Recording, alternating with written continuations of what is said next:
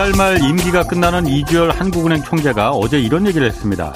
금리 인상이 경제 주체들에게는 금융 비용의 부담으로 이어지기 때문에 인기가 없는 정책이지만 이 타이밍을 놓치면 국가 경제 전체적으로 훨씬 더 큰 비용을 치러야 한다. 어, 일본이 1990년대 이후 30년째 지금 장기 침체가 이어지는 원인 가운데 하나가 당시 일본 중앙은행이 금리 인상의 타이밍을 놓쳤기 때문입니다. 1985년 일본이 미국과 플라자 합의에서 엔화 가치를 강제로 높이자 일본의 그 수출 경기가 얼어붙었습니다. 경기를 살리기 위해서 일본 중앙은행이 금리를 대폭 낮췄지만 이 풀린 돈은 기업에 투자하는 대신 부동산 투자로 몰렸습니다. 도쿄의 땅을 팔면 미국 전체 땅을 살 수 있다는 말이 나올 정도로 부동산 거품이 커졌지만 일본 중앙은행은 금리를 인상하는데 주저했습니다. 결국 거품이 한껏 부풀어 올라서 더 이상 버티지 못하게 되자 한꺼번에 연속해서 금리를 올리면서 한순간에 부동산 거품이 터졌고 그 이후 지금까지 30년째 경기 침체를 벗어나지 못하고 있습니다. 우리 통화 당국이 반면 교사로 삼아야 할 역사의 교훈입니다. 네, 경제와 정의를 다잡는 홍반장, 저는 KBS 기자 홍사원입니다. 이번 주 금요일까지 청취자 여러분 위한 책 선물 이벤트 진행합니다. 강성민 KBS 라디오 PD 겸 공인회계사가 쓴 100세까지 어, 부자로 연금 부자가 되는 습관을 담은 책 연금 부자 습관을 매일 네 분씩 추첨해서 보내드리는데요. 한 권으로 끝나는 이 연금의 모든 것, 연금 부자 습관 책 받고 싶은 분은 짧은 문자 50원, 긴 문자 100원이든 샵 9730으로 문자 보내주시기 바랍니다. 자, 홍사원의 경제쇼 출발하겠습니다. 유튜브 오늘도 함께 갑시다.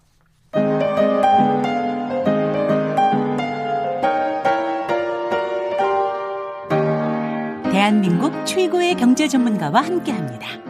믿을 만한 정보만 쉽고 정확하게 전해드립니다. 홍사원의 경제쇼. 네, 오늘도 주식시장 그렇게 좋지 않았습니다. 특히 그 국내 반도체 주가 계속 좋지 않은데 오늘 반도체 시장 동향과 전망 자세히 좀 알아보겠습니다. 이승우 유진투자증권 리서치센터장 나오셨습니다. 안녕하세요. 네, 안녕하세요. 자, 삼성전자가 오늘 7만 원 아래로 내려갔어요. 6만 9,900원. 이 반도체 기업 주가가 하이닉스도 그렇고 계속 이렇게 왜 약세가 되는데 반도체 주가 일단 전반적으로 좀 어떻게 움직이고 있는지 그것부터 한번 좀 살펴봐 주시죠. 아, 좀 뭐, 뭐, 죄, 죄송스러울 정도로 지금 주가가 너무 안 좋습니다. 아, 뭐 센터장님 뭐 죄송할 것 같아요, 뭐. 삼성전자 SK 하이닉스뿐만 아니라. 예. 아, 전 세계 주요 반도체 예. 종목들 상위 시가총액 기준으로 상위 22개 종목이 전체가 다 올해 들어서 지금 마이너스를 기록을 하고 있습니다. 다른 나라도? 예. 어. 그러니까 23번째인 이제 글로벌 파운드리만 약간 올랐고 예. 뭐 전체적으로 지금 굉장히 안 좋은 상황이고요. 예. 삼성전자가 올해 들어서 이게 장, 어제 어제까지 보면 10% 네. 정도 빠졌고 하이, 하이닉스가 한 5.7% 정도 하락을 했는데 예. 우리 뭐 반도체 대장주라고 하는 엔비디아도 올해 예. 들어서 예. 한13% 하락을 했고 예. 뭐 요즘에 계속 실적 좋다고 얘기하는 TSMC도 음. 지금 역시 마이너스를 보이고 있는 상황이라 전체적으로 뭐 예. 업종 가리지 않고 예. 뭐 심지어 요즘에 가장 뭐 반도체가 부족해서 가격이 올라간다고 하는 네. 자동차 반도체 주식들도 전부 다 지금 마이너스 폭이 굉장히 큰 편입니다. 아니 반도체 부족하다고 해서 좀 공급 부족이다 서로 뭐 서로 달라고 지금 난리들인데 그런데 왜 반도체 기업들 주가는 왜 반대로 가요? 이유가 뭐 있는 거예요? 이제 지금 사실 최근에 저희가 이제 보고 있는 그 네. 데이터들이 네. 이렇게 나쁘진 않아요. 예. 뭐 예를 들면 한국의 반도체 수출이라든지 예. 또는 대만 기업들의 그 매출액. 왜냐하면 예. 이제 대만은 사실은 전 세계 제조 공장이기 때문에 예. 이제 거기에서 컴퓨터가 많들어지는 게 많, 거든요 네. 그래서 저희가 약간 선행 지표로 보고 있는데 괜찮습니다. 음. 데이터 자체는. 예, 예. 그런데 뭐 다들 아시는 것처럼 지금 뭐 전쟁 이후에 예. 이제 결국 인플레 우려감이 너무 큰 거죠. 예. 그렇게 되면서 결국에는 하반기에 과연 경기가 좋아질 수가 있는 것이냐 이거에 대해서 지금 약간 퀘션이 많이 찍히는 거죠. 그 음. 일부에서는 지금 올해 상반기는 전쟁 때문에 좀 예. 수요가 예. 좀 줄어드는 부분이 있지 않느냐. 예. 그럼 하반기 때는 이게 좀 해결이 되면 오히려 나아지지 않을까 이제 이런 기대감도 있는데 예. 제가 이제 이런 말씀을 좀 드리고 싶어요. 그러니까 미국의 가계 소비 구조를 보면은 예. 전체에서 제일 큰 비중을 차지하는 건 당연히 housing 예. 관련된 음. 부분이고 음. 그 다음으로 높은 게 사실은 이제 transportation 교통. 관련된 부분. 예. 뭐 당연히 이제 그쪽은 유가랑 밀접하게 연관이 될 수밖에 그렇겠죠. 없거든요. 네. 2020년 기준으로 미국 가계 소비에서 이 교통이 차지하는 비중이 한 16% 정도 됩니다. 예. 근데 그때는 유가가 혹시 얼마였는지 WTI가 음. 2000년도 평균이 39달러였어요. 어, 서부 텍사스 원유가 39달러. 네. 네. 근데 이제 지금은 뭐 거의 뭐 120, 110불, 120불 어, 뭐 이렇게 예. 가고 있으니까 예. 그 비중이 훨씬 높아질 거고 음. 그렇게 됐을 때 결국은 어딘간 소비를 줄여야 될 예. 그럴 가능성들이 좀 높아지다 보니까 예. 결국은 하반기에 IT 수요에 대해서 예. 어 그러니까 소비자들의 예. 소비자들의 IT 수요에 대해서 좀 걱정들이 많은 편입니다. 아니 우크라이나에서 전쟁이 났다고 해서 반도체라는 게 뭐 자동차 반도체는 뭐 그렇다고 해요. 뭐 석유가 공급이 부족해질 수 있으니까. 근데 대부분이 자동차 반도체보다 뭐 핸드폰이나 컴퓨터 이런 데 들어가는 게 대부분 반도체잖아요. 우크라이나 전쟁 나는 거하고 이게 소비하고 컴퓨터 수요하고 무슨 상관이 있습니까? 그러니까 이제 아까 말씀드린 것처럼 일단 미국 소비자들의 네. 그 소비 패턴을 보면은 유가에 예. 굉장히 민감해요, 사실. 예, 예. 네. 유가에 굉장히 민감하고 과거에도 보면은 유가가 1년 사이에 뭐 70% 80% 올라갈 경우에는 예. 어, 좀 다른 쪽의 소비가 줄어드는 아, 아. 경향이 있고 예. 지금 당장은 사실은 괜찮은데 예. 어, 뭐 사실 뭐 러시아나 우크라이나가 전 세계 IT 산업에서 차지하는 비중은 굉장히 비중이 낮죠. 그렇죠. 네, 그래서 뭐 직접적인 영향은 사실 없는데 아, 아, 이게 예. 결국은 그 파급 효과에 예. 따라서 문제가 되는 거죠. 심리적으로 아니, 심리적인 것도 있고 예. 그다음에 지금 말씀드린 것처럼 유가가 올라가게 되면은 이제 예. 가계의 전체적으로 소비 심리가 아. 위축이 되는 예. 이런 예. 부분들이 우려가 되는 거죠. 예. 어, 그래도 그러면은 그 유가가 올라가서 소비 심리가 위축이 되면은 핸드폰이나 컴퓨터만 안 사는 게 아니고 옷도 안 사고 화장품도 안 사고 다른 것도 다 소비 심리 같이 위축이 될 거 아니에요. 그런데 네. 유독 전 세계적으로 반도체 기업 주가들이 지금 이렇게 내려앉는 게 네. 그 우크라이나 전쟁만으로 그게 설명이 될 수 있을까라는 의문이 근데 이제 그 중에서도 사실은 뭐 다른 것들도 마찬가지인데 아. 사실은 이제 직접적인 피해는 예. 오히려 뭐 우리나라도 보면 자동차들이 더 많고 그렇겠죠. 심지어는 뭐 러시아산 대게 수입도 지금 좀 어려워져서 예. 어, 마트에서도 사실 물건이 없어지고 이런 경향이 아. 생기는데 어, 반도체는 이제 대표적인 경기 민감주라는 거죠. 음, 경기 민감. 네. 예. 그, 그렇게 이제 분류가 되다 보니까 예. 예를 들면 펀드 매니저들 입장에서는 예. 일단 이 경기에 대한 우려가 있다. 실제로 예. 그뭐 이제 많은 분들이 나와서 우리 여기 경제쇼에서 많이 얘기를 하셨는데 예. 이제 그 OECD 경, 경기 확산 지수라는 게 있습니다. 예, 이게 아. 오히려 경기 선행 지수에 좀 선행하는 지표로 예. 많이 보고 아. 있는데 요게 50일 기준선이거든요. 음. 50보다 높으면 이제 경기가 좀 확산될 가능성이 있다. 예. 낮으면 아니다 이렇게 보는 건데 예. 지금 한 17.6 정도밖에 안 돼요. 그 얘기는 어. 향후 경기가 좀 둔화될 가능성 예. 이 리스크가 많이 커져 있고 네. 실제로 우리 뭐 미국도 그 FOMC에서 이제 경제 성장률 전망치를 기존에 낮췄죠. 4%에서 2.8%로 예. 뭐 이렇게 낮추고 있습니다. 예. 어 이제 그러다 보니까 어 일단 경기 민감주로 분류되는 음. 반도체 섹터는 지금 당장 실적 이뭐 좋고 나쁘고를 떠나서 일단은 예. 비중을 줄이는 음. 뭐 이런 쪽에 매매가 좀 많아지는 것 같아요. 그래서 어 실적이 사실 나쁘지 않거든요. 그리고 데이터도 지금은 나쁘지 않은데 네. 그럼에도 불구하고 그냥 일제히 주가가 네. 떨어지는 그런 현상이 나타나고 있는 것 같습니다. 어, 실적이 그 삼성전자나 SK 하이닉스 같은 경우에 나쁘진 않, 않죠 지금 그러니까. 그러니까 어느 되게, 정도 되게 어. 좋은 건 아니에요. 사실 좋은 건 아닌데 어. 어 보통 이제 4분기가 흔히 말하는 이제 네. 호황기가 좀 있고 성수기가 예, 예. 있고 1분기 때는 조금 이제 슬로우해지는데 음. 그래서 작년 4분기랑 비교하면은 이제 조금 떨어지기는 합니다. 예. 그러니까 예를 들면 어. 삼성전자가 작년 4분기 때 13.9조 원의 영업이익을 냈는데 네. 지금 이제 물론 뭐 제 예상이 틀릴 수도 있지만 1분기 저희 생각으로는 13조 원대 한 중반 이 정도 예. 이익은 날 것 같거든요. 예. 그러면 사실은 뭐 이렇게 나쁜 수준은 아니라고 보고 있습니다. 왜냐하면 작년 음. 1분기가 9조 예. 원대였어요. 음. 작년 1분기가 9조 원대였기 때문에 뭐 좀 좋은 편이라고 볼 수 있고 SK 하이닉스도 이제 작년 4분기 때는 4조 원 초반에 이익이 났는데 이제 예. 올해 1분기는 뭐 조금 아직 변동성은 있지만 3조 원 내외가 되지 않을까. 예. 그러면 마찬가지로 작년도 1분기는 1.3조 원이었기 때문에 음. 사실 뭐 괜찮은 거죠. 예, 그런 걸 감안하면 좀 음. 괜찮은 거고 또 최근에 뉴스 flow 뭐 보시면 아시겠지만 뭐, 뭐 일본의 뭐 그 일부 그 정전 피해도 있었고 예. 그다음에 일본의 키옥시라고 하는 그 업체에서는 그, 일, 그그 거기 이제 에칭 가스라고 하는 그거에 음. 오염 사고가 좀 발생을 하면서 예. 오히려 또 공급이 좀 줄어드는 영향이 좀 있기 때문에 네. 어, 2분기에는 이 삼성이나 SK 하이닉스 만드는 제품 가격이 좀 올라갈 수도 있는 거 아니냐 이제 이런 음. 전망들이 있어요. 그래서 네. 나쁘진 않은데 네. 아, 음. 좀 안타까운 거죠. 네. 그러면은 제가 그 의문이 좀 들거든요.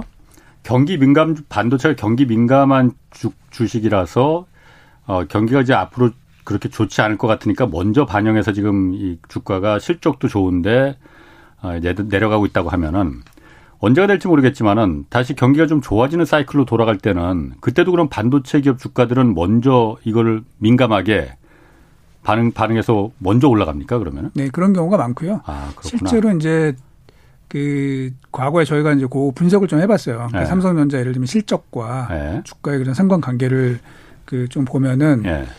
어뭐 한 세 분기 정도를 앞서가는 것 같아요 주가가.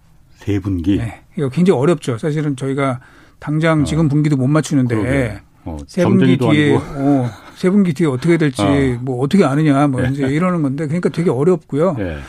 네. 어, 과거에는 사실 이 정도까지는 아니었거든요. 근데, 근데 삼성전자 그러니까 세 분기 정도를 앞서서 주가를 이렇게 주가가 예. 움직이게 되는 거죠. 아, 삼성전자가 돗자리 깔아야 되겠네. 어렵죠. 예. 그러니까 네. 뭐 다른 그 산업을 연구하시는 우리 네. 뭐 애널리스트들도 상당히 어렵겠지만 어. 어, 참 어렵습니다. 예. 어. 이전 세계 경제를 같이 봐야 되고 그다음에 이 가격 동향과 네. 또 일치하는 것도 아니고 예. 뭐 이러다 보니까 어, 좀 많이 그 어려운 그런 점이 많습니다. 자, 그런데 삼성전자하고 SK 하이닉스 대표적인 어쨌든 반도체 기업이잖아요. 근데 보면은 주가 흘급 이렇게 보면은 SK 하이닉스보다 삼성전자가 훨씬 더 그러니까 계속 이 늪에서 빠져나오질 못하고 있는 것 같아요. 네, 네. 어, 늪이라는 표현이 맞는지 모르겠지만은 그 어쨌든 같은 반도체 기업인데 왜 상대적으로 삼성전자가 더 좀 부진한 건지. 그러니까 이제 그 SK 하이닉스는 좀 회사가 심플하죠. 어, 메모리 반도체 업황만 좀 보면 되니까 그게 예. 좋아지면 사실 이제 아. 회사는 명확하게 좀 좋아지는 예. 측면이 있는데 삼성은 뭐 알고 계신 것처럼 여러 예. 사업부가 있어요. 그래서 예. 매출액으로 보시면 작년도에 반도체 매출액 비중이 예. 삼성전자 전체 매출에서 한 3분의 1 정도 됩니다. 한 33% 정도 되고 예. 나머지가 뭐 우리 통신 핸드폰 이쪽이 아. 한39% 정도 되고 뭐 디스플레이나 가전도 있고요. 예. 이익에서 차지하는 비중을 보면은 작년에 어, 반도체가 크죠. 반도체가 네네. 아. 삼성전자 전체 이익의 한 56% 정도 차지하고 있어서 음. 여전히 중요하긴 하지만 예. 어, 예를 들면 반도체 경기가 좋아진다라고 하면은 그냥 투자자들은 사실은 반도체만 하고 있는 회사를 사는 게 더 음. 속편할 수 있죠. 예, 예. 뭐 SK 하이닉스 사든 미국의 마이크론을 사든 이런 식으로 예. 좀 가는 경향이 있고 예. 삼성전자 주가는 사실은 좀 다른 사업부들까지 다 같이 좋아져야 같이 좋아져야 하니까 이게 좀 되는 부분이 있어요. 물론 네. 그러면 옛날에 삼성전자는 그 왜 주가가 좋았냐 뭐 이러는 건데 네. 그렇게도 보실 그러게. 수 있잖아요. 어, 그러면 그, 옛날에 보면 삼성전자는 아무도 안 사는 거 아니야. 그런데 예전에는 사실은 그게 시너지 효과가 상당히 많이 났었어요. 그래서 어. 삼성전자가 다른 업체들보다 안정성도 뛰어나고 예. 또 반도체 좋아할 때 또 같이 좋아지고 이런 부분이 있었는데 예. 최근 들어서는 사실은 이제 삼성전자가 반도체 이외의 다른 분야에서는 어 좀 뭐라 그럴까 이 투자자들을 확 그 끌어당길 음. 만한 예. 그러한 모습을 보여주지 못한 부분이 다른 부분이라는 게 어쨌든 그 통신 그러니까 핸드 그 스마트폰하고 네. 그다음에 파운드리 요걸 거 아니에요. 그러니까 스마트폰, 디스플레이, 뭐 가전 이런 음. 분야인데 예. 뭐 이렇게 좀 말씀을 드리면 어떨까 싶은데 2012년도에 예. 삼성전자의 매출액이 201조 정도 됐어요. 예. 그리고 2020년도에 물론 이게 예. 작년이라 재작년인데 2020년도에 236조였습니다. 예. 매출액이 좀 늘었죠. 음. 근데 거기서 이제 반도체를 떼어내고 나머지 분야의 매출액을 보면 2012년도에 166조였었는데 예. 2020년도에 163조입니다. 똑같 오히려 줄었네. 줄었습니다. 그것도 아. 하만이라는 그 삼성전자 이제 전장 사업부가 예, 인수하면서 예, 인수돼서 예. 한 10조 정도가 늘었음에도 불구하고 예. 그 늘지 못했다는 거죠. 즉 음. 어, 의미 있는 어떤 성장을 보여주지 못한 부분이 있습니다. 예. 그러니까 사실은 삼성전자는 어, 여전히 반도체가 사실 주가 드라이버는 맞아요. 예. 맞는데 이제 다른 부분들이 같이 좀 잘하면은 약간 네. 상승 효과가 있는데 음. 사실 다른 부분들이 뭐 그 정도의 평가를 받지 못하고 있는 게 예. 아, 뭐 그런 요인이 아닐까 좀 봐야 될 것 같습니다. 그럼 삼성전자가 어쨌든 어쨌든 시가총액에서 뭐 가장 1등이고 우리 그 코스피에서 가장 대표적인 이제 주식이다 보니까 삼성전자가 올라가는 게 상징성이 있는 거잖아요. 아, 그럼요. 예. 삼성전자가 지금 주가가 좀 호전이 되려면은 뭐가 필요합니까? 아까 말씀하신 대로 반도체 이외에 다른 사업들이 그 중요한 거예요. 그게 중요한 팩터가 되는 겁니까? 이제 첫 번째는 네. 일단 매크로를 저희가 볼 수밖에 네. 없죠. 그래서 빨리 전쟁이 좀 어떻게 마무리가 좀 돼야 될 것 같고 예. 그래서 유가도 예. 이미 오른 건 뭐 어쩔 수 없지만 조금 예. 하향 안정되는 이런 모습이 좀 나야 될 것 같고요. 예. 두 번째는 이제 옹 기자님 지금 말씀하신 것처럼 사실 파운드리예요. 예. 이게 사실은 메모리는 삼성이 워낙 잘하지만 예. 파운드리는 사실 제가 볼 때는 올라갈 부분이 상당히 많이 있거든요. 그래서 이제 그쪽에서 어, 좀 의미 있는 성과를 내야 되는데 이게 이제 그렇지 못한 거죠. 지금 작년에 저희가 좀 되돌아보면 한 1년 전, 한 1년 반 전으로 돌아가 보면은 예. 2020년 11월부터 예. 한두 달 동안 삼성전자 주가가 아, 5만 원에서 9만 원까지 그냥 수직 상승을 했습니다. 음. 네, 그두 달, 두 달 만에. 예. 그때 사실 올라갔던 가장 큰 원인은 이제 파운드리에 대한 삼성의 적극적인 투자 계획 발표라 예. 시장에 이제 그거에 대한 기대감 이걸로 음. 이제 올라갔었거든요. 근데 실제로 작년에 2021년 시작하자마자 이제 몇 가지 좀 사건들이 있었죠. 그 뭐 텍사스 지역의 한파, 한파로 아, 인해서 예, 예. 삼성전자 스톱되고 예. 예, 좀 피해도 있고 이제 예. 이러면서 한번 삐끄덕 하면서 이제 그때부터 주가가 밀렸고 그리고 그 그게 이제 작년 걔도 좀 계속 이어졌습니다. 예. 그러다가 지금 삼성전자가 파운드리에서 뭐 신기술들을 계속 발표를 하는데 음. 뭐 5나노, 4나노, 3나노 쪽 발표를 하고 있는데 예. 지금 이제 작년 하반기에 새로 시작한 이제 4나노 쪽에 예. 아, 수율이 생각보다 좀 안 좋은 것 같아요. 수율? 네. 어. 수율이 좀 생각보다 안 좋아지면서 예, 예. 시장 기대에 좀 턱없이 부족한 성과가 좀 나고 있는 것 같습니다. 수율이라는 건 불량률을 말하는 거죠, 그러니까. 그렇죠. 이제 불량률을 제외 그뺀 예, 예, 부분이 되는 거죠. 이제 몇 퍼센트가 양품이 제품으로. 되는지 아, 예. 그렇게 음. 나타나는데 지금 경쟁사 대비해서는 좀 많이 좀 처지는 것 같고요. 예. 그러다 보니까 비용 부담은 더 커지는 거죠. 예. 이제 음, 이러면서 음. 어, 기대했던 모습이 지금 나오지 않고 있다 이제 이런 거고. 예. 또 하나 변수는 이제 아. 결국은 이제 새로운 성장 동력이 있어야 되는데 예. 뭐 결국은 기존 사업을 계속 뭐 끌고 나가는 거는 아까 말씀드린 것처럼 잘 안 커지거든요 매출액이. 예, 예. 어. 그러면 결국은 이제 새로운 플러스 알파가 음. 붙어야 되는데 M&A죠 이제 결국. 아, 예. 근데 이제 그것도 뭐 물론 이제 삼성이 언론에 발표도 하고 예. 어, 경영진도 뭐 공식적으로 얘기를 하긴 했지만 아직까지 예. 의미 있는 어떤 결과물이 없다 보니 예. 시장에서 조금 그 조급해하는 음. 부분들이 있는 것 같습니다. 아 그러니까 새로운 성장 동력을 찾아야 되는데 그 부분 어떤 적극적인 M&A 같은 걸 통해서 그 부분이 지금 삼성이 지금 정체돼 있다. 근데 작년에 사실 이재용 부회장이 석방이 됐잖아요. 그때 아 뭐 언론들에서 많이 이제 그 말하기를 이 총수가 없으니 M&A 결정이나 이런 걸 못해서 삼성이 더 커나가야 되는데 뭐 그런 부분도 이제 각 이재용 부회장 가석방하는데 큰 역할을 했, 뭐 했어요 실제로 그리고 그러면 10만 전자 간다 뭐 그랬었던 기대도 있었잖아요.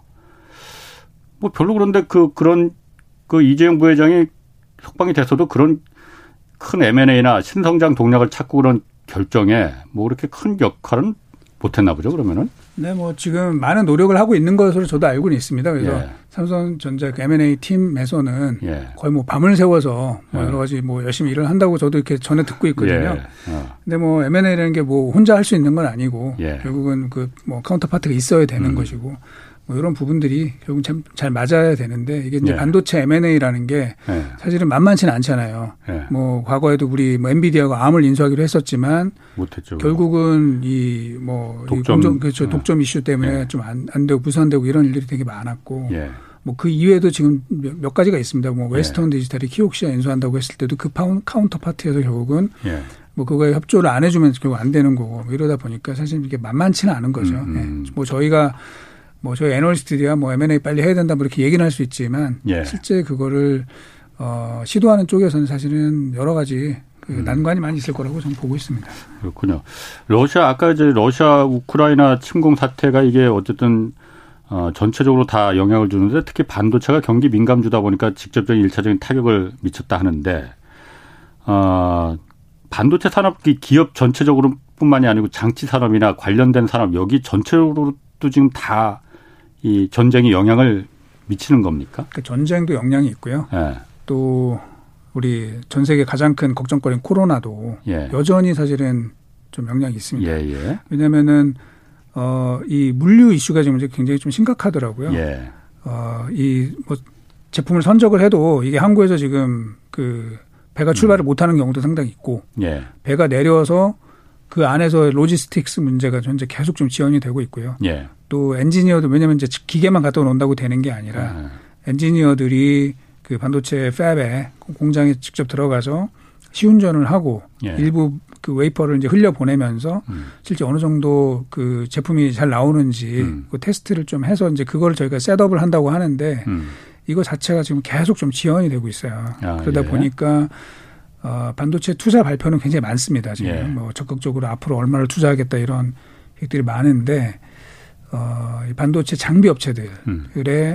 그 실제 매출을 찍히는 거는 오히려 지금 올해 상반기가 예. 조금 슬로우할 수 있는 것 같아요. 이거는 음. 뭐 국내 업체들은 나름대로 좀 준비는 잘해가지고 된 것 같은데 뭐 유럽에 예. 우리 반도체 장비 업체 중에서 제일 유명하다고 하는 ASML 같은 경우는 음. 어, 작년 4분기 매출액이 뭐 49.8억 유로였는데 거기 뭐 거의 독점적인 사업이다 네, 보니까 그럼에도 불구하고 1분기 그 매출액 가이던스가 예. 34억 유로 정도밖에 안 돼요. 음. 그러니까 상당히 좀 부진한데 그 이유가 결국은 뭐 주문의 이슈가 아니라 예. 아, 지금 이런 현실적인 문제들, 로지스틱스의 예. 음. 문제, 그다음 엔지니어 파견의 문제 뭐 이런 예. 것들이 좀 작용을 하고 있는 것 같습니다. 그렇군요.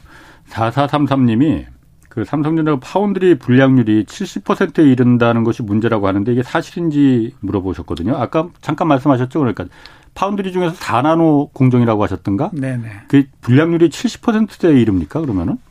이제 언론에 뭐 살짝 나오긴 했어요. 어. 그래서 뭐 그런데 저희가 뭐 수율은 정확히는 모르고요. 뭐 회사에서도 어. 뭐 당연히 비밀로 하는 것이라 예.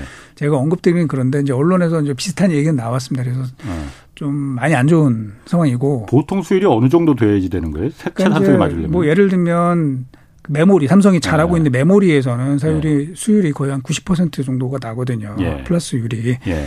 근데 이제 파운드리는 지금 초창 초기라서 그런지 모르겠지만. 예. 비용도 많이 들고 수율도 낮아서 예. 지금 상당히 좀 약간 실망스럽고 예. 요게 뭐 계속 그러진 않을 겁니다. 예. 예. 좋아질 거라고 음.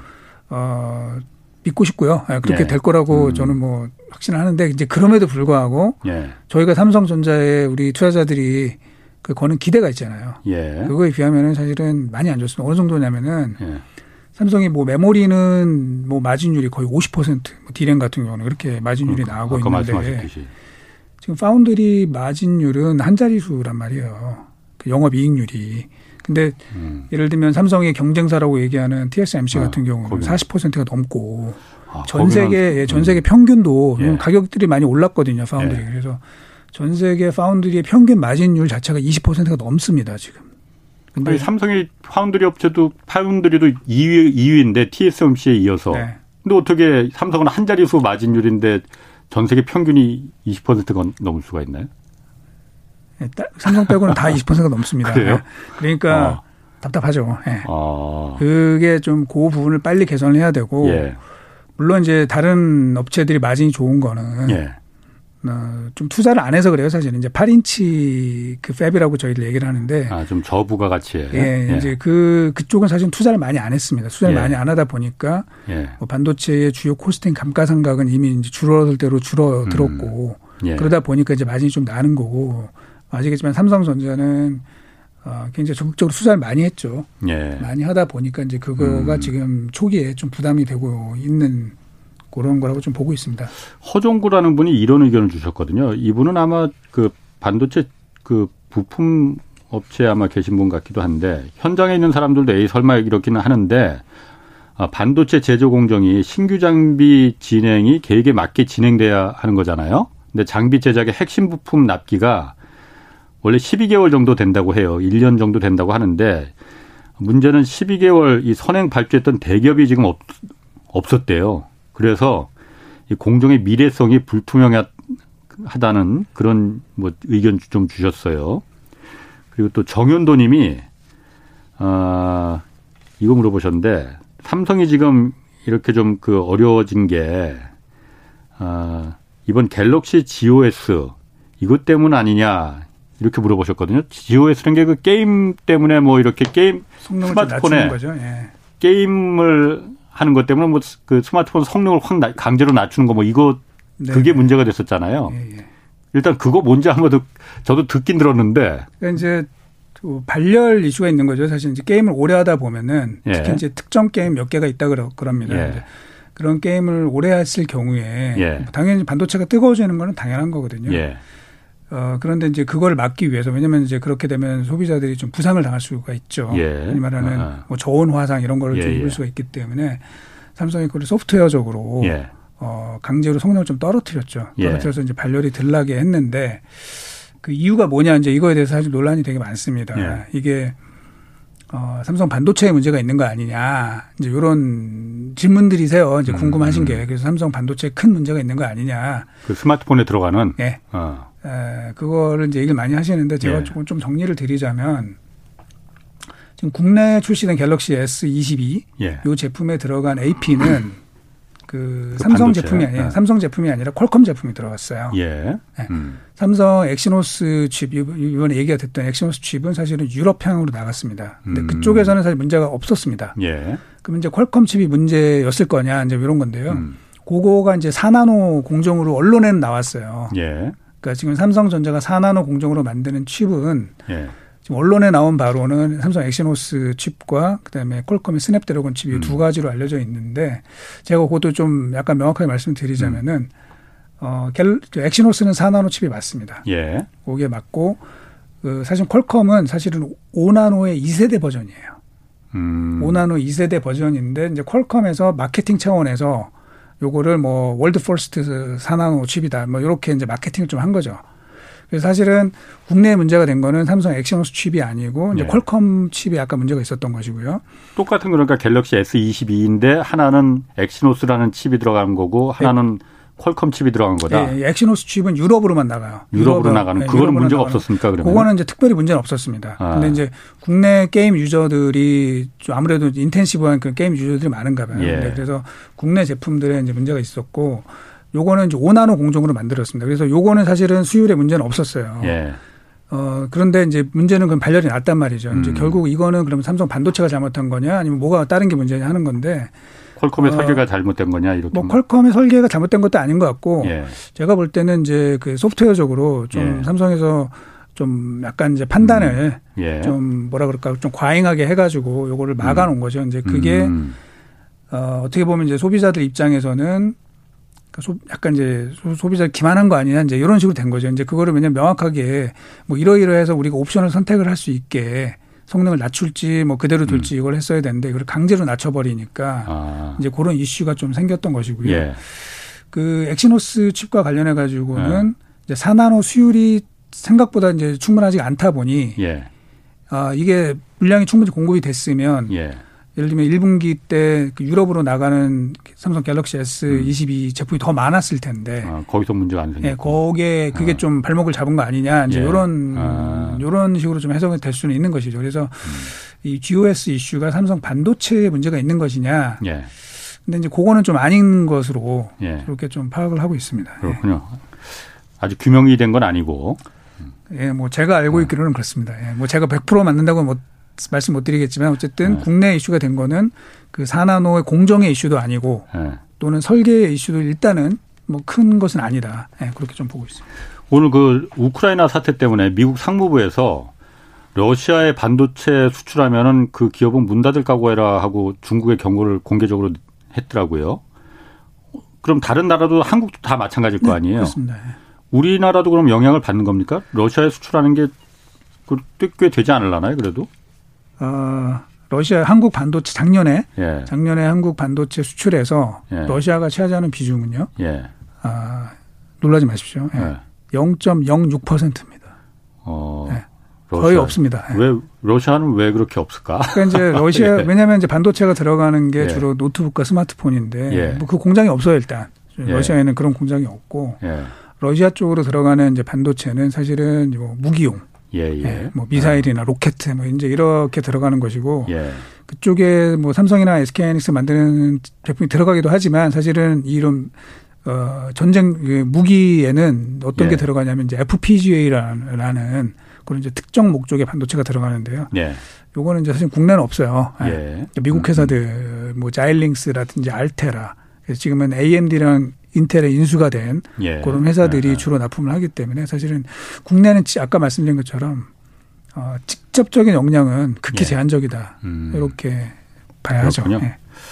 자 그리고 미국 연방준비제도가 기준금리 인상했잖아요. 이제 뭐 금리 인상도 이제 시작이 접어들었는데 이제 시작일 텐데 반도체 업종 주가에도 이 금리 인상이 영향을 어, 미치긴 미칠 것 같아요. 네. 어느 정도나 영향을 미칠지 경기 선행 그 주가니까는 더 많이 미칠라나요? 그러니까 이제 금리 인상을 왜 하느냐라고 생각을 해보면 예. 이제 결국 인플레 때문에 그런 거잖아요. 그렇죠. 예. 네. 그게 이제 부담이 되는 거죠. 특히 예. 인플레의 가장 현재 중요한 팩터가 아까 에너지 가격인데 예. 뭐 이게 예. 지금 뭐 아주 예상과 달리 아, 너무 지금 올라가 있어서 이게 예. 이제 만만치 않은 거죠. 결국은 금리 인상 자체가 문제라기보다는 예.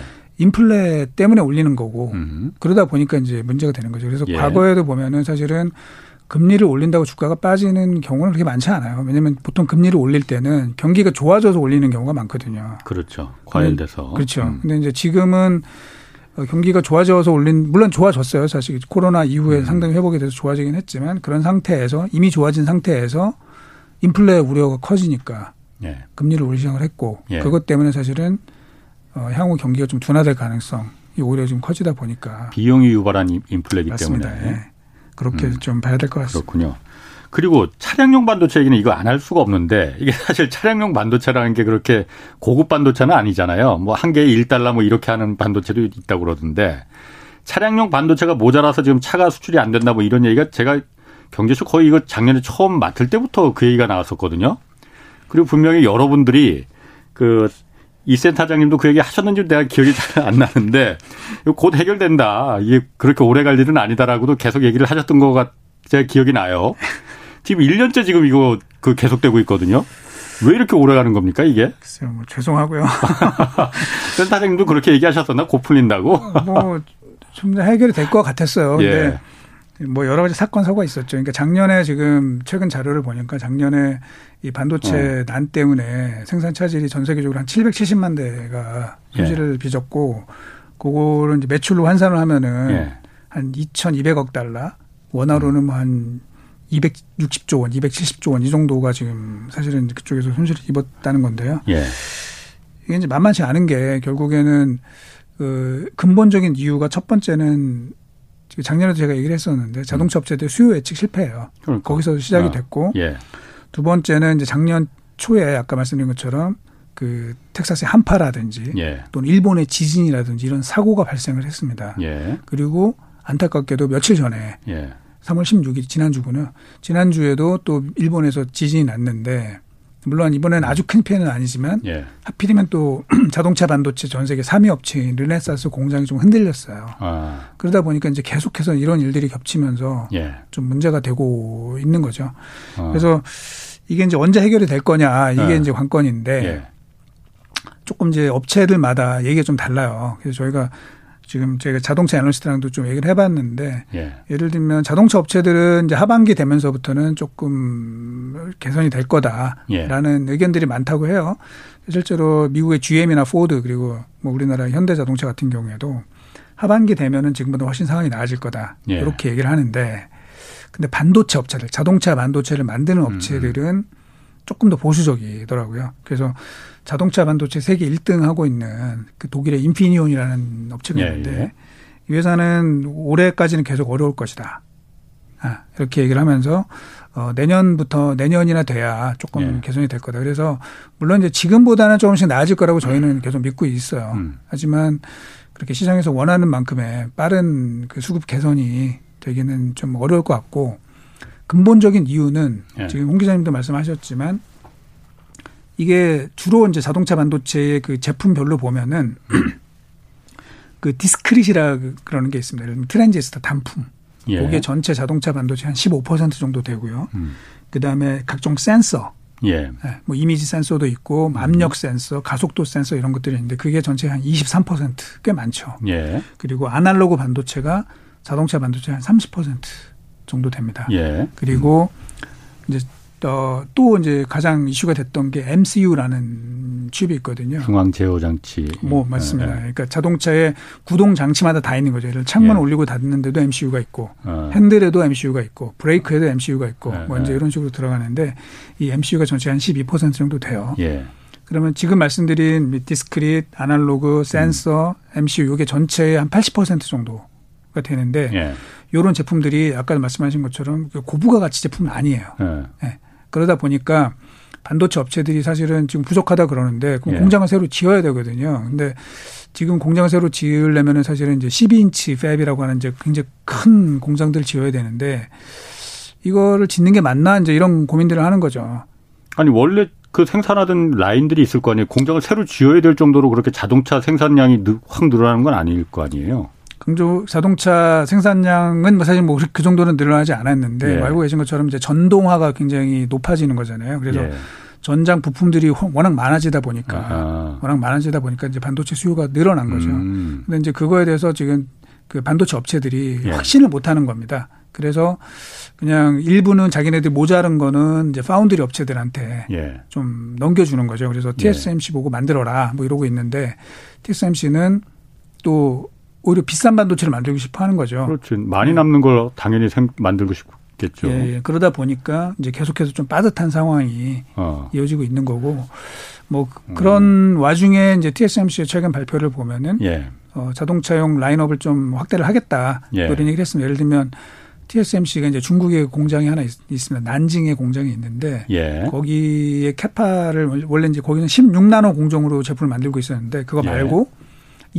28나노 공정으로 만들 수 있는 어 공정을 좀 추가로 증설을 하겠다 이제 이렇게 얘기가 나와가지고 예. 점진적으로 좀 풀릴 것 같지만 어쨌든 예. 만만한 상황은 아니다. 이렇게 봐야 될 것 같아요. 어, 참고 저는 사실 개인적으로 정말 이해는 안 됩니다. 왜냐하면은 자동차 반도체가 이제 부족했다는 게 코로나 때문에 자동차가 많이 안 팔릴 것이라고 수요 예측을 잘못해서 자동차 회사들이 그래서 주문을 좀 반도체 회사들한테 주문량을 좀 깎고 그래 갖고서는 처음에 그게 그래서 반도체 회사들도 준비를 안 했는데 나중에 보니까 자동차가 많이 생각보다 많이 팔리니까 아 이제 우리 반도체 다시 좀 많이 더 사야겠어 했는데 우리 만들지를 못하겠는데 이래서 부품난이 생긴 거잖아요 자동차 반도체가 오, 예, 예. 그게 한두 달도 아니고 지금 벌써 1년이 넘게 그 수요 예측을 잘못한 것 때문에 그게 무슨 스마트폰 반도체처럼 아주 고, 고난이도의 기술력이 필요한 것도 아니고 그 1달러짜리 반도체가 1년이 넘게 그 수요 예측을 못한 그것 때문에 아직까지도 이렇게 정체가 된다는 게 사실적으로는 개인적으로는 잘 납득이 잘 안 갑니다. 왜냐하면 그것 때문에 지금 신차 출고도 지금 몇, 몇 달, 뭐 1년 이렇게 기다려야 되는 거잖아요. 네네. 네. 그난 사실 그렇게 허술한가 이런 생각이 드는데. 예. 뭐, 그, 뭐 허술하다 뭐 이렇게 예. 뭐볼 수도 있겠지만 예. 어, 기본적으로 사실 이제 예전에 비해서 우리 젊은 사람들 예. 젊은 분들이 자동차 예. 살 때는 저희 때랑은 또 많이 다릅니다. 예. 완전 아. 풀옵션으로 사는 게 기본이에요. 아, 워낙 자동 반도체가 많이 들어가는 자동차를 다 예. 사는구만요. 그래서 아. 뭐 이제 뭐 자동차 회사의 네. 그뭐 담당 임원도 이제 저한테 뭐 그런 얘기를 했는데 네. 어 이게 뭐 옵션이 장난이 아니다 요새 뭐 이런 얘기를 많이 했거든요. 아, 그래서 예. 전에 사실 이제 저희는 아. 뭐 기본형 어 기본형에 어. 좀큰 차를 사는 게 예. 저희 세대는 오히려 낫다는 거죠. 근데 예. 요즘 우리 젊은 세대들은 작은 차라도 예. 풀옵션 갖춰 있는 걸 사는 아. 게 그걸 훨씬 더 선호한다고 합니다. 그러다 그렇군요. 보니까 이제 자동차 아, 반도체가 계속해서 좀 빠듯한 예. 상황이 되는 거예요. 뭐 포에버님이 아까 삼성전자 관련해서 이런 의견도 주셨어요. 그냥 의견 중에 하나로만 그냥 그 이해하시면 될 것 같아요. 삼성전자에서 빠져나가면 안 되는 이유가 첫 번째는 대만 지진 또 일본 지진도 상시적으로 가능성이 있다. 그리고 두 번째는 중국 대만 갈등 때문에 중국이 대만 해안선을 봉쇄할 수도 있다. 이런 이유 때문에 삼성전자에서 그 주가 주식 팔면 안 된다. 뭐 이런 의견도 좀 주셨습니다. 그냥 이거는 의견 중에 하나로 그냥 저희가 그 처리할게요. 네. 삼성전자 그리고 아까 4나노 공정에서 수율이 굉장히 낮다고 했는데 어 어느 정도 낮은지 모르겠지만 지금 3나노 공정을 지금 그 시작한다고 해요. 예. 3나노 공정은 지금 처음 아닌가요? 그러면 세계 전 세계에서? 예, 처음입니다. 어. 예. 4나노 수율도 많이 떨어진다는데 거기나 좀, 좀 주력하지 왜 3나노까지 할까? 이런 생각도 들 것 같은데요. 그러니까 이제 3나노와 관련해 가지고는 예. 사실 이제 3나노 가 중요한 게 아니라 사실 거기에 그 뭐 gate all around라고 하는 예. 신기술이 들어갑니다. 그러니까 삼성이 최초로 하게 되는 건데요. 예. 이제 그렇게 되면은 이제 반도체의 어 전력 소모라든지 예. 뭐 퍼포먼스가 훨씬 더 좋아지는 이제 그런 그런 기대감들이 있어요. 예. 그래서 이제 많은 기대를 하고 있죠. 예. 그래서 작년부터도 국내 언론에서도 삼성이 이제 올해 2022년도 상반기가 됐든 뭐 하반기가 됐든 3나노 공정을 시작을 하게 되면 3나노 예. GAA라고 얘기를 하는데요. 예. 공정을 시작을 하게 되면 기술적으로 이제 TSMC를 앞선다. 음. 어, 그래서 굉장히 의미 있는 일이다. 예. 뭐 이렇게 좀 많이 나왔어요. 어. 맞, 맞는 얘기예요. 맞는 얘기긴 한데. 예. 자, 이게 파운드리라고 하는 거는 음, 제가 전에도 이제 말씀드린 적이 있지만 이제 반도체 고객이 있어야 돼요. 고객이 네, 고객이 주문 이거를 그 공정으로. 만들어 달라 해야지 예, 이제 예. 만들어 주는 거잖아요. 예. 근데 지금 이제 3나노 칩을 만들어 달라고 어. 한 회사가 있을까요? 예. 아직 없거든요. 어. 예. 근데 이제 삼성이 왜만 뭐 어떻게 만드느냐 하는 건데 예. 뭐한 군데가 있긴 있어요. 요게 근데 저희가 알고 있는 유명한 반도체 회사는 아니에요. 예. 아, 그러니까 하여튼 뭐 음. 중국의 뭐 작은 업체가 예. 뭐 그걸 하나 위탁을 했고요. 예. 요게 지금 아까 이제 3나노 GAA라고 제가 말씀드렸는데 완전한 GAA는 아니다라는 걸로 저는 알고 있습니다. 음. 그러니까 이제 3나노도 버전이 있을 겁니다. 3나노 1세대, 예. 3나노 2세대 이렇게 이제 버전이 있는데 예. 아직은 이제 그거는 좀 아니고 음. 아직 3나노의 그 GAA 공정으로 풀 GAA 공정으로 칩을 만들어 달라고 하는 업체도 사실 없고 뭐 이러다 보니까 일단 시작은 하지만 예. 요거는 사실은 제가 볼 때는 큰 의미를 네. 두기는 지금으로서는 좀 어렵고요. 그렇군요. 결국은 어. 이제 내년도 가서 3나노 고객이 생겨야 예. 아, 그때 가서 이제 저희가 한번 제대로 평가를 할 수 있을 것 같습니다. 그러니까 내년도가 음. 돼야 될 것 같아요. 예. 그렇구나. 이게 뭐 5나노, 4나노, 3나노 이렇게 점점점 내려가는데 나노라는 게 어쨌든 그만큼 얇게 네. 반도체 설계를 갖다 회로 선포를 아주 얇게 그린다는 거잖아요. 네네. 그래서 5나노보다 3나노가 훨씬 더 얇게 그린다는 거잖아요. 네네. 이렇게 얇게 그리면은 반도체가 뭐가 좋아지는 거예요? 어, 일단 이제 그 굉장히 적은 그러니까 반도체라고 하는 음. 거는 이제 거기에 전자를 컨트롤 하는 거잖아요. 예. 그 전자를 훨씬 더 적게 흘려 보내도 되는 거고 어. 그러다 보면 이제 당연히 발열이 덜 나게 되는 아, 거고요. 전기를 덜 잡아먹으니까. 네. 전력 소모도 훨씬 더좀 예. 어, 줄어들게 되고 예. 뭐또 작게 만들다 보니까 예. 전자가 이동하는 뭐 워낙 이제 빛의 속도로 움직이니까 큰 예. 차이는 없겠지만 그 안에서 이동하는 거리도 짧아지면 예. 뭐 당연히 성능도 더 음. 좋아지고 뭐 이런 것들이 가능해지는 아, 거죠. 발열 문제나 이런 게그그 회로 선폭이 작아지면은 더 줄어들고 성능도 그러니까 더 좋아지고 네. 그렇기 때문에 자꾸 5나노, 4나노, 3나노 이렇게 네. 그 줄이는 거군요. 그렇죠. 왜냐하면 이제 반도체가 음. 어디 예를 들면 스마트폰에 장착이 돼야 되는데 네. 그 일정한 공간 안에 더 많은 트랜지스터를 넣기 위해서는 예. 더 작게 만들 수밖에 없 잖아요. 예, 예. 그래서 아. 이제 그거는 어, 성능을 높인다고 저희가 얘기를 하고 아. 또그 그 점점 이게 커지는데 그, 예. 또 성능을 높이고 또 하나는 이제 말씀드린 것처럼 더 그 짧은 거리 그리고 예. 더 얇게 더 적은 전자를 컨트롤하게 되면서 예. 이제 그 저기 전력 소비도 음. 좀 줄어드는 그런 효과가 있겠죠. 그 파운드리에서 그 아까 삼성전자가 그 이익률이 뭐 한 자릿수라고 했고 네. 뭐 파운 TSMC 같은 경우에는 40% 40%라고 했잖아요. 네. TSMC하고 그러면은 그 삼성하고 기술적인 격차 어이 부분이 아직 존재는 하는 거죠. 그게 실적으로 나타나는 거죠, 결국은. 뭐 수율 어. 면에서 나타나는 거고. 예. 예.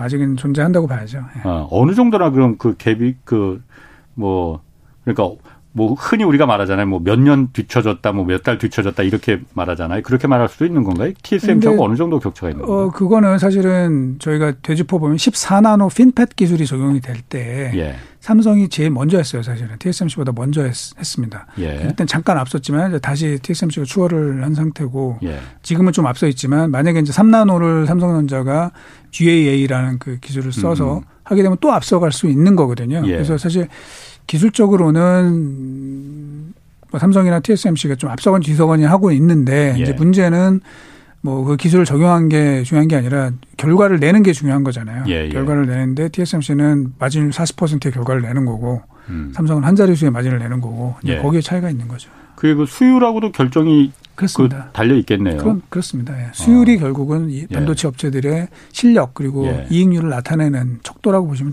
됩니다. 아. 그리고 또 그 TSMC도 그렇지만은 미국 인텔 인텔이 앞으로 10년간 유럽에 800억 유로 그러니까 우리 돈으로 한 110조 원 투입한다고 했어요. 유럽에 그 공장을 세워서. 네. 일단 인텔은 미국 기업이잖아요. 네. 왜 유럽에다가 공장을 세웁니까? 반도체 공장을? 아, 뭐 이제 각국이 예. 어, 반도체를 전부 다 이제 전략 산업으로 지금 생각들을 많이 하고 있잖아요. 예, 예. 그러니까 미, 그 유럽의 산업 경쟁력이 뒤처진 가장 큰게 예. 유럽에 사실 그 유명한 반도체 회사도 그렇게 많지도 않고 물론 인피니온이라는 회사가 있기는 하지만 독일에. 예. 많지도 않고 이게 예. 계속 딴 데 종속하게 되면 예. 그 굉장히 우리가 위험해진다라는 생각들을 하고 있는 거고 아까 예. 좀 전에 그 저기 시청자분도 얘기하셨지만 그럼 뭐 중국이 대만을 만약에 저렇게 손에 음. 쥐고 뒤흔들 경우에 어떤 일이 벌어지냐 이런 우려감들이 많다 보니까 예. 요건 이제 지금은 반도체 이각 국가들이 반도체 공장을 예. 그 자기네 자국 내에 설치하기를 계속 원하는 거죠. 그러니까 과거에는 뭐 세계 평화 시대였을 때는 뭐 중국과 뭐 예. 그 미국이 사이좋게 지냈을 때는 예. 가장 효율적인 생산지에 공장을 세워놓고 거기서 조달해서 쓰면 되는데 예. 어, 이거 점점 이제 지금 만만치 않은 상황이 되다 음. 보니까 결국은 다 자국 내 생산 시설을 유치를 하기를 원하는 거고요. 예. 근데 유럽에는 큰 반도체 회사가 없으니까 예. 다들 주저주저 하고 있는데 이제 예. 인텔이 어, 인텔 뭐뭐2.0 이렇게 자기네 내세우면서 파운드리 쪽을 자기가 강화를 하겠다. 예. 그러면서 적극적인 투자 계획을 발표를 했고요. 예. 그러면 사실은 이제 삼성전자 입장에서는 어. 저희가 파운드리를 잘해야 되는데 예. TSMC를 쫓아가는 것도 사실 뭐 만만치 않은데 음.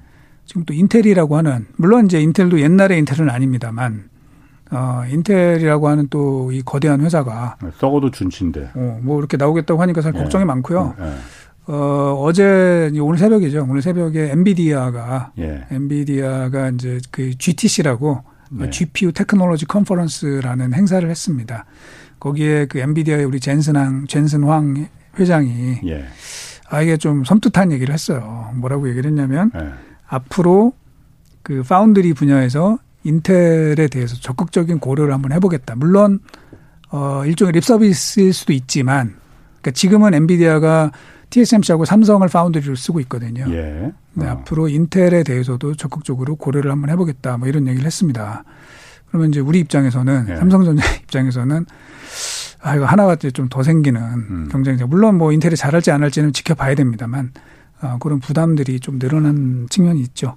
인텔이 그 기술 수준은 어떻습니까? 그러면은 인... 인텔은 음. 원래 뭐 저희 어렸을 때, 저희 젊었을 때는 인텔은 사실 외계인의 기술로 반도체를 만든다 뭐 이런 얘기를 했었어요. 어. 어. 압도적이었죠. 예. 당연히 이제 범접할 수 없는 수준의 그 기술력이 있었는데 예. 지금의 인텔은 그렇지 않죠. 아, 왜 그랬느냐 이제 네. 그 내용을 짚어보면 어. 2014년도랑 15년도에 걸쳐서 당시 인텔의 그 CEO였던 이제 브라이언 크르자니치라는 CEO가 예. 사실 좋은 얘기를 했어요. 인텔도 이제 기존의 제품 말고 새로운 분야, 인공지능이라든지 자율주행 음. 뭐 이런 쪽을 강화를 해야 된다. 거기까지 좋았는데 예. 이제 그런 쪽에 투자를 하기 위해서 뭘 했냐면은 기존의 인력들을 대거 해고를 했어요. 했어요.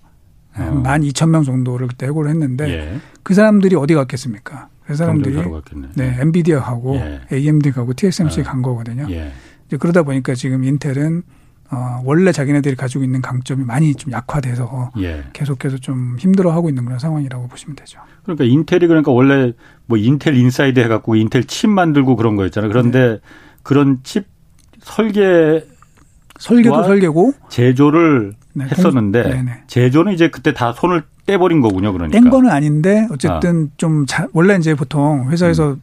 어, 뭐그 저 뭐 퇴직할 사람들 손들어라 이제 이러면은 예. 딴데 갈 데 있는 사람들 나가거든요. 예. 그래서 그때 그렇죠. 사실 예. 우수한 엔지니어들이 많이 나갔습니다. 아. 네. 그러면은 그러면 인텔이 삼성전자나 뭐 그 이쪽에 위협이 될 뭐 가능성이라는 건 아직까지는 뭐 미지수죠. 네, 미지수고 네. 어뭐 좀 옛날에 인텔은 아닙니다, 확실히. 그래서 아. 이제 좀 그래야 되지만 이제 예. 워낙에 미국 정부에서 사실은 아뭐 칩 액트라 그래가지고 이제 반도체 법안을 그렇죠. 통과시켜서 그 그쪽을 아. 다시 강화하겠다고 하니 좀 저희로서는 뭐 긴장을 안 할 수 없는 그런 분야라고 봐야죠. 예, 고맙습니다. 지금까지 이승우 유준투자증권 리서치 센터장이었습니다. 자, 내일 경제쇼에서는 최근 전개되는 그 사이버 테러 공격 그 현황과 시사점 좀 살펴보겠습니다.